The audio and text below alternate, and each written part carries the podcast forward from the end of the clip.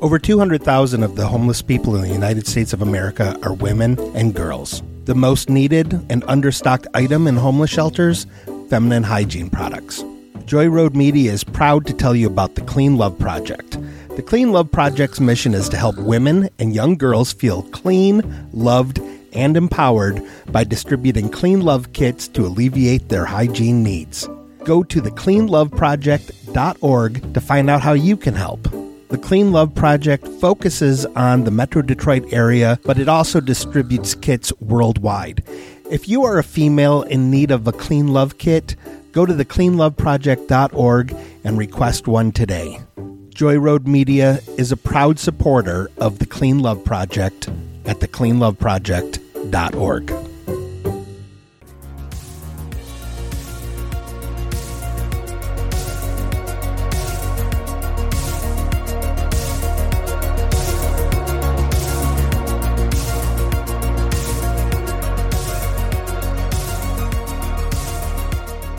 Welcome back to Great Lakes Confidential with Angie and Mike. Yay! Hi, Mike. Hi, Angie. How's it going? It's going really well. How you been? I've been great. It's so good to see you. yeah, you too. What you been doing? Nothing. Just been congested forever for Hmm. like a good month and a half now. That's like the worst part about. I mean, it's not the worst, but it's one of the worst parts about transitioning between summer to fall to winter. Is that everybody's sinuses and allergies and all of that stuff start really acting up? yeah. the and wo- then you throw time change in on the mix and you're just like you're not a real human anymore you're just a walking ball of tired snot it, it's nuts. The year that Benji was born, around this time of year, there were blizzards mm-hmm. already. And today I went to uh, Rumi's Passion to pick up a birthday cake for my wife because it's a gluten free baker in Michigan. And uh, uh, almost felt like I didn't even need to wear a jacket.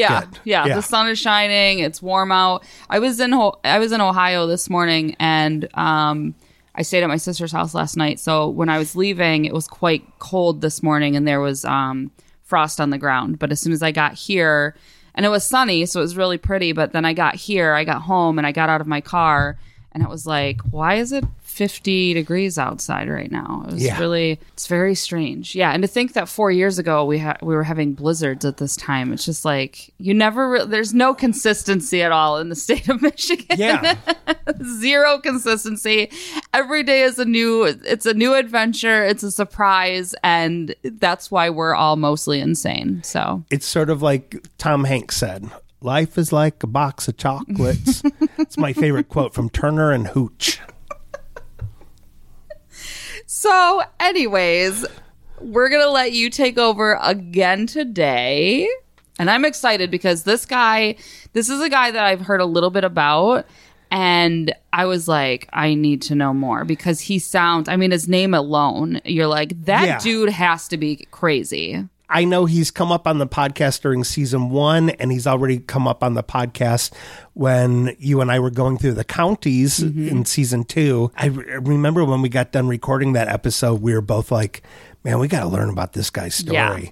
So I uh, I took the ball and ran with it, I'm and then so told you like, "Hey, I, I'm I'm in this hole, and uh, can it be Help episodes?" me get out of this. yeah. so uh, we're going to talk about Mad Anthony Wayne All right. the namesake for Wayne County. Okay. And that's where we're at, actually. Yes, exactly. Perfect. We are not in our regular recording location, but our regular location is also Wayne County. Yes.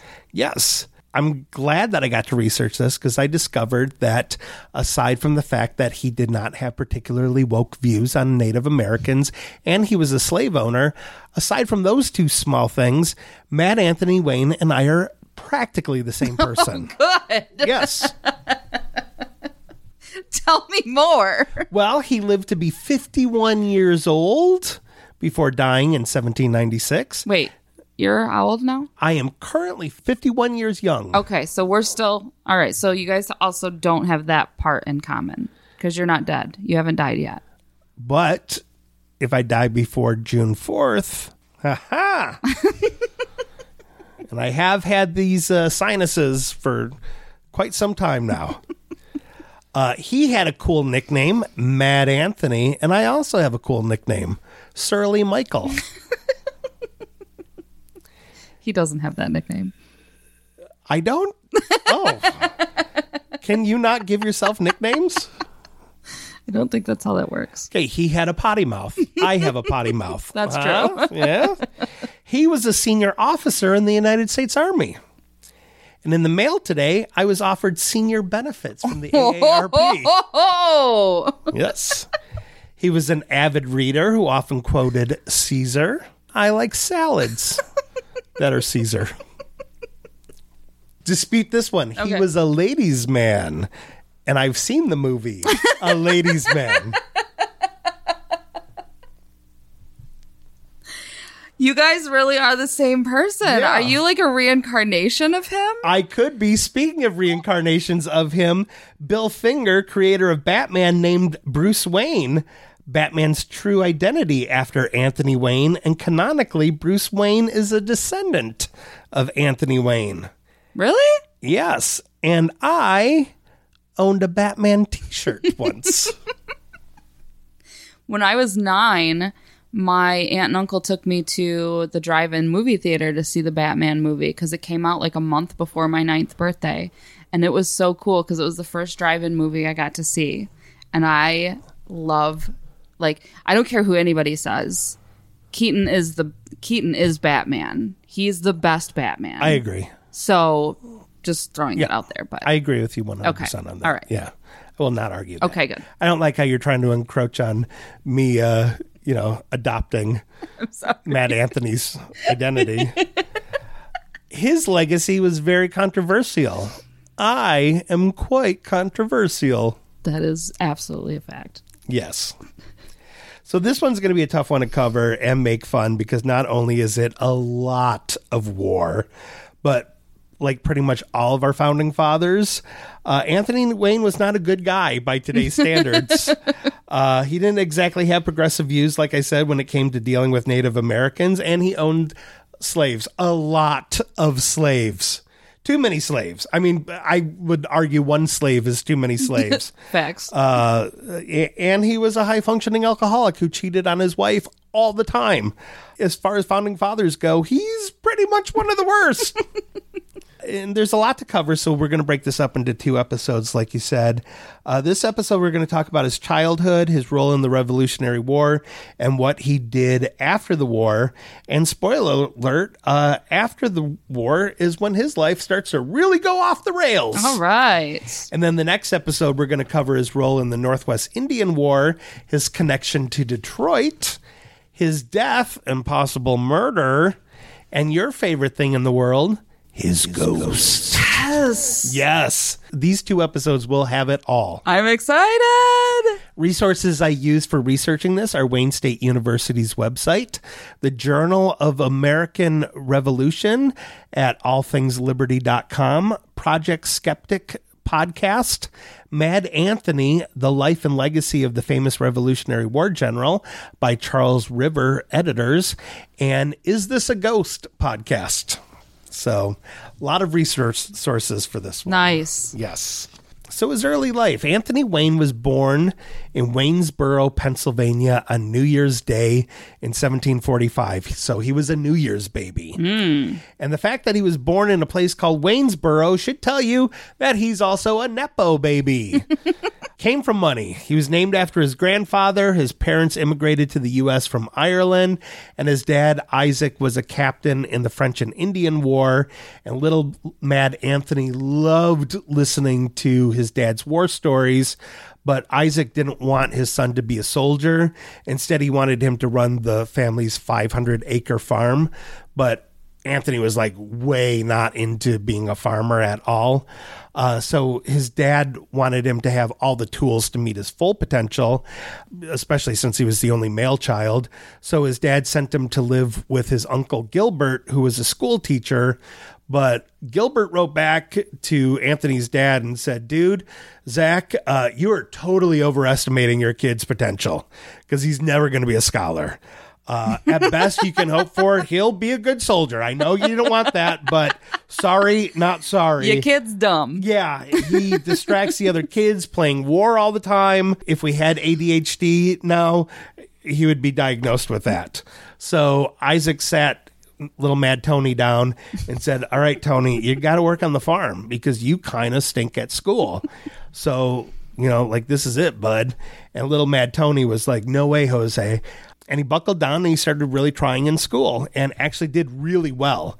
Uh, he ends up going to the College of Philadelphia and becomes a land surveyor and is he's great at studying the potential of land which later ironically would make him a really good soldier and he loved to read and write which i also think gained him favor with higher ups because uh, he was able to write really captivating war reports that would be really visual in the accounts of like the war exploits and a, a lot of his writing is available to read and he does really paint a, a, picture with his words. Yeah. It's pretty phenomenal. Like you can kind of visualize what's going on. He's he was a really good writer. Huh. If he didn't become a drunken womanizing general, right. he could have been an author. Even before the war, like he was really good at surveying. Uh, Benjamin Franklin hired him to survey his land up in Nova Scotia. And soon after college, he meets Mary Penrose and they get married and he throws a couple kids in her. And then he starts cheating on her immediately. Like, immediately, immediately. like, there's a rich lady named Mary Vining and he turns her into like his main mistress. And mm. I say main mistress because he had many mistresses. Oh my gosh. But he was great at his job. Uh, so when the Revolutionary War began, he knew that was his calling, though. Like he didn't want to be a surveyor, so he helped form the Pennsylvania militia. And uh, Benjamin Franklin was Franklin was like, "You're really good at everything you do, so I'm going to let you be an officer in the war now." Hmm. And Mad Anthony was like, "Great," because while I like seeing what minerals are in the ground, I'm really looking forward to killing people. like he had such a way with words. Like this is a quote of his that he told George Washington. He said, "Issue the order, sir, and I shall storm hell." He sounds like an even vil- evil villain from a movie. I think he sounds like the coolest guy ever. as cool as a person who owns a lot of slaves right. and kills Native Americans yeah. can be. Cheats on his uh, wife. Yeah. Mm-hmm. It's debated how exactly Anthony Wayne got his nickname Mad Anthony, uh, and while specifics do change, and naysayers say it was just because he had a potty mouth and would loudly chew out people, especially when he was drunk, uh, it's generally agreed upon that it's for being a brutally efficient and hot headed military leader. Like hmm. some of the stuff that I'm going to tell you about is just like, whoa, like that should be in a movie. I can't wait. One time, his men were outnumbered against British soldiers. So he just told his troops, he's like, all right, this is what we're going to do. We're going to charge them with our bayonets and just scream at the top of our lungs.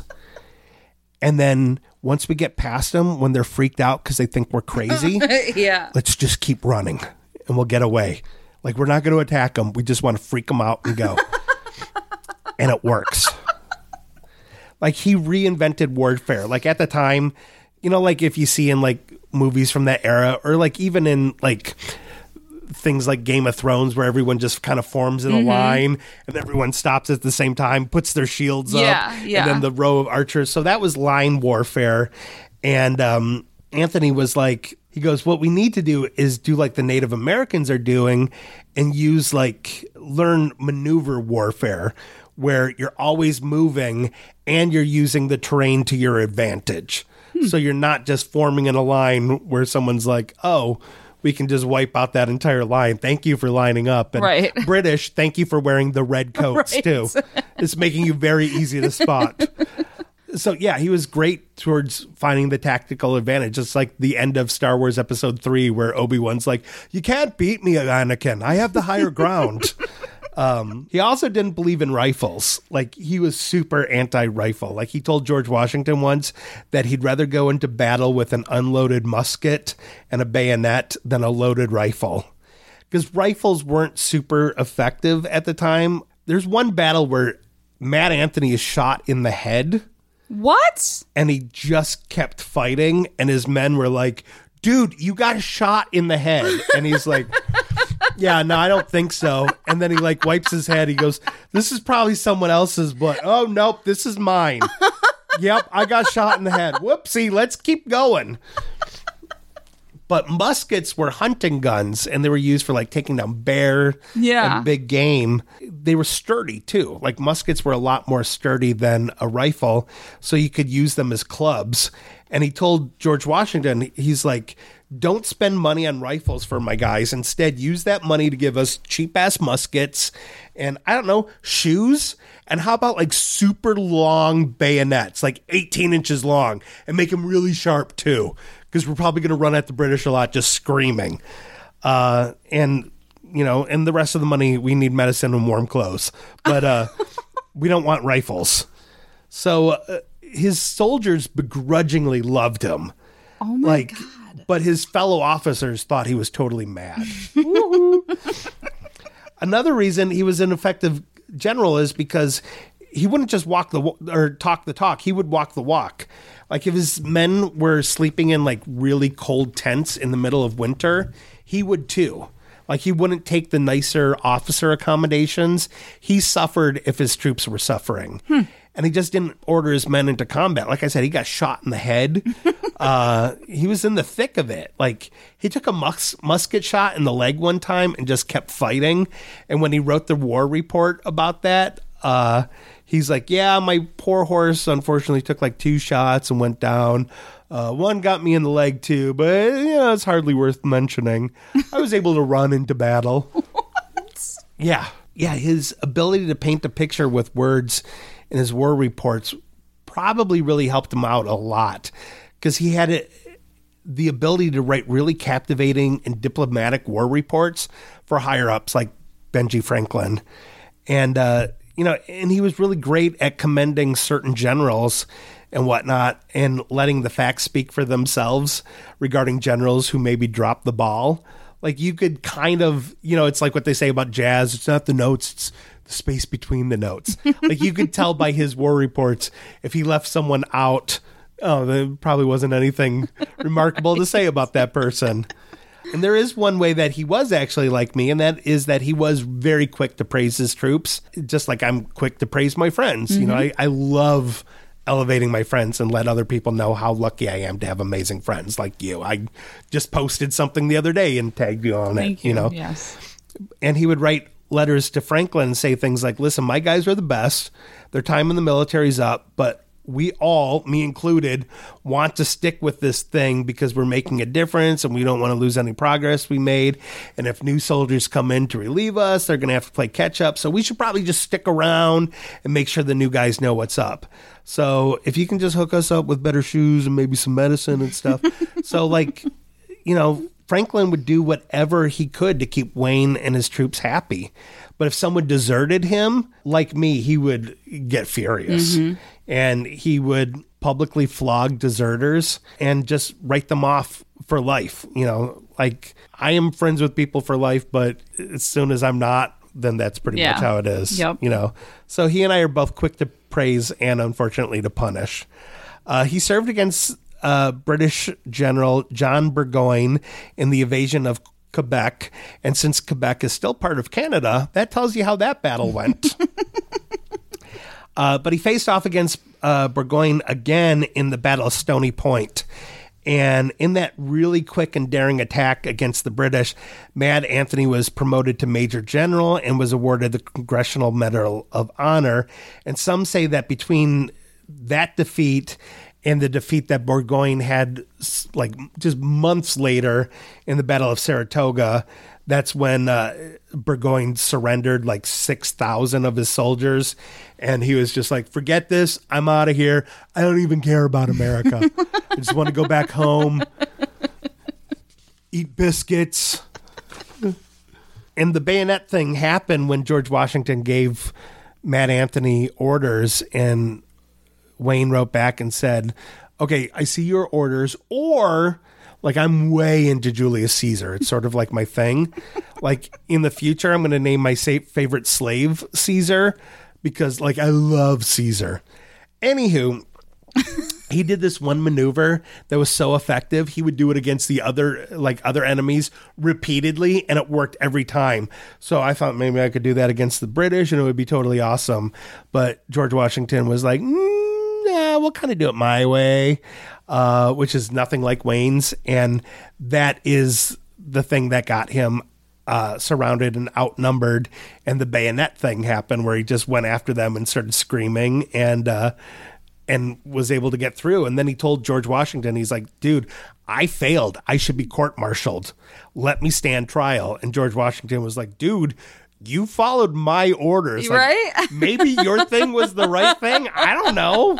And he, and Mad Anthony is like, no, you got to court martial me, man. And uh, Washington's like, oh, okay, I, I guess. So basically, he court martialed himself to stand trial, and he just did like the Jack Nicholson "A Few Good Men" speech.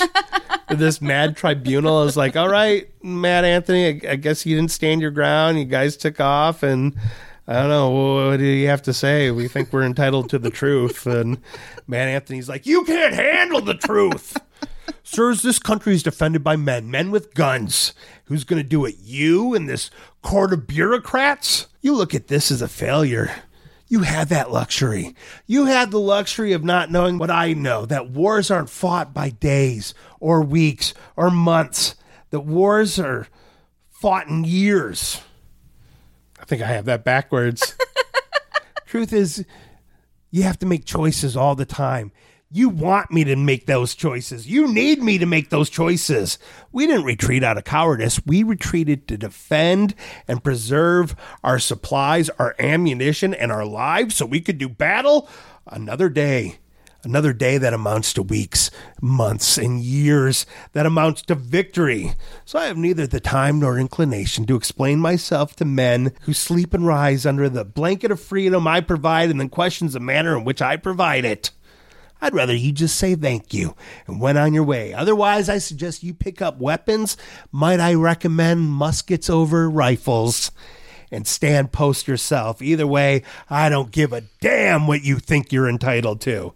And they're like, uh, okay, slow clap. Again, we weren't, I mean, this is your thing, but I mean, you, you won. You successfully defended yourself against no one. So, so Stony Point was like a an early special missions type mission too. Washington said to Wayne, like, what do you think about taking a really small group of super loyal badasses in the middle of the night and then do like a stealthy attack and take the fort? And Wayne is like, they outnumber us by like three to five times the men. Give me 30 minutes. Let me brush my teeth Yeah. and throw some shoes on. So Wayne took the fort and 500 prisoners in a half hour. what? And yeah, Washington wrote to everyone and praised Wayne and his men. And he's like, this badass didn't question my orders, even though last time I got him surrounded and he court martialed himself. He was just like, yes. He even got shot in the head during this and didn't flinch. So let's give this guy the Medal of Honor and make all of his men heroes. Oh, yeah. And uh, let's make it official that we call him Mad Anthony because this guy's like mad good at war. yeah, Wayne wasn't just it wasn't just war victory after war victory. Uh, that wasn't like just his life. During this time, he wrote his wife a lot and told her what he was doing, uh, most of what he was doing. Uh, he would always leave out the fact that sometimes he actually got to go home. Uh, he just chose not to. Didn't. Yeah, he would see uh, instead of seeing his wife and kids, he'd visit his side piece instead. And eventually, uh, because he didn't even try to hide it or be discreet, his wife found out and called him out on it. And he's just like, "Hey, listen, I'm doing war things." This is on a need to know basis, and you don't need to know. So his wife's like, why? How is going to like fancy dinners with another woman a war thing? And he's like, nah, nah, nah, you know, but with pen and ink, know. And his mom was like super mad at him too. She like scolded him and she's like, I raised you better than this. You're supposed to be taking care of your wife and family. And now that your dad's gone and you were our only male child, you're supposed to be taking care of me too. You don't send us any money because you're out drinking and partying with your floozy. Eh, I'm not mad. I'm just disappointed. and he was like, Shut up, mom. My wife is like a mom, and that's like gross. Like, you're a mom and you're not the boss of me. I have a Medal of Honor. So he definitely wasn't a great guy at all. And after the war ended, more people besides just his immediate family are going to find out just how awful he was. So, like a lot of Revolutionary War generals, after the war, he went back to civilian life where uh, he kept messing around with women behind his wife's back and uh, worked as a tanner and a surveyor, which is what he was doing before the war. Uh, and he really doesn't go back home to Pennsylvania because, uh, you know, his buzzkill wife and kids are there and his awful mom telling him not to cheat. Uh, but luckily, because of his war exploit, he's given a couple of plantations in Georgia. But remember when he was younger, the last thing he wanted to do was be a farmer. So he knew he was going to need slaves to run those plantations. And he did claim to be concerned about the harsh punishment of slaves, but that wouldn't stop him from owning like 50 of them himself and punishing them very harshly. Mm. But how did he get his slaves? Because at this time, unfortunately, he was broke as a joke. And part of why was he wasn't sending money home was because he was boozing it up and partying with his like super wealthy socialite girlfriend. Plus back then each state had its own currency, so while he had land in Georgia, he didn't really have Georgia money. So he applies for a loan to this Dutch company. He puts up his land in Pennsylvania as collateral and then just buys all of these slaves and tells the slave owners like just charge them to the Dutch guys. But the Dutch guys are like what the hell, dude? like, uh, and he's like, whoops. And they're like, whoops, no, uh uh-uh. uh. you are crooked. We don't want to do business with you. Loan denied. And he's like, okay, you guys suck worse than my wife and mom. and they suck pretty bad my wife is so mean to my mistress and my mom just wants like this money that I promised her. They're awful. So just give me the deed to my land back. And then he tells the slave traders, he's like, listen, Dutch bankers suck. They're the worst. they wear wooden shoes and they have stupid haircuts. So here's the deed to my land in Pennsylvania. Oh yeah, my wife lives there, but whatever, she sucks anyway.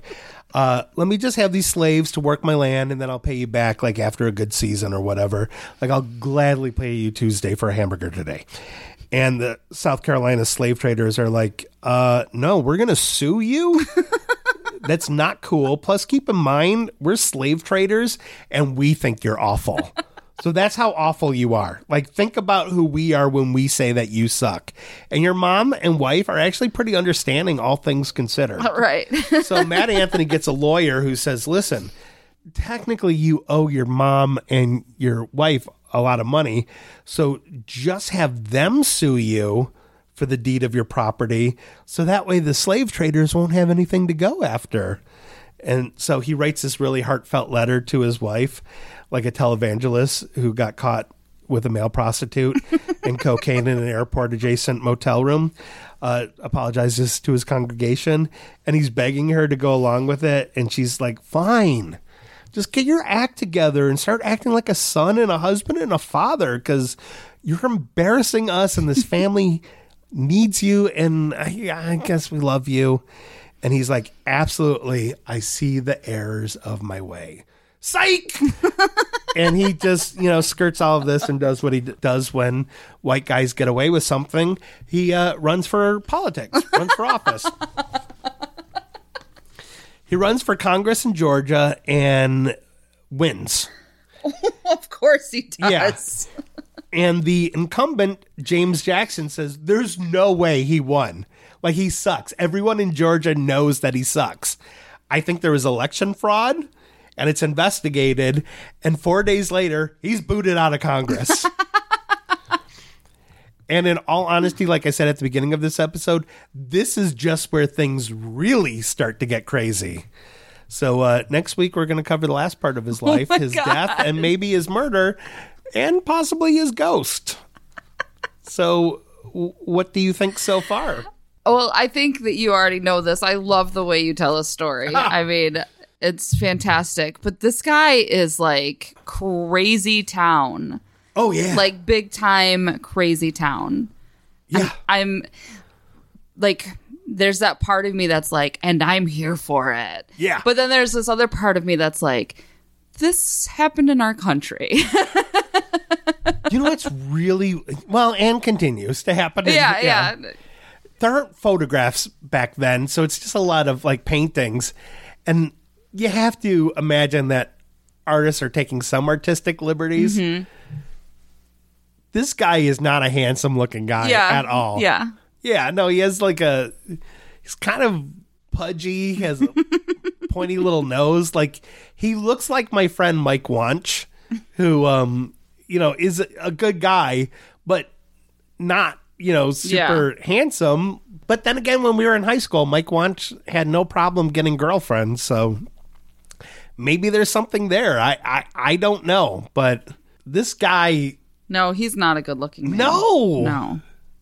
I mean, he's not like he's not like oh, you know, like oh my god, he's ugly, but he's he's just not like he looks he looks like a middle-aged white man Yeah. that uh, you know, grazes his hand on a waitress's thigh a little too long. You know what I mean? Like he looks he looks like a sketchy individual. Yeah. and somehow next week, we're going to cover someone even sketchier. somehow, we're going to make Mad Anthony Wayne look like a good guy for a little bit. I I'll believe it when I see it. Okay. All right. So tune in next week for the the the uh the conclusion. Conclusion. Be safe, you guys, and text us when you get home. and don't cheat on your spouse. Yeah, that part too.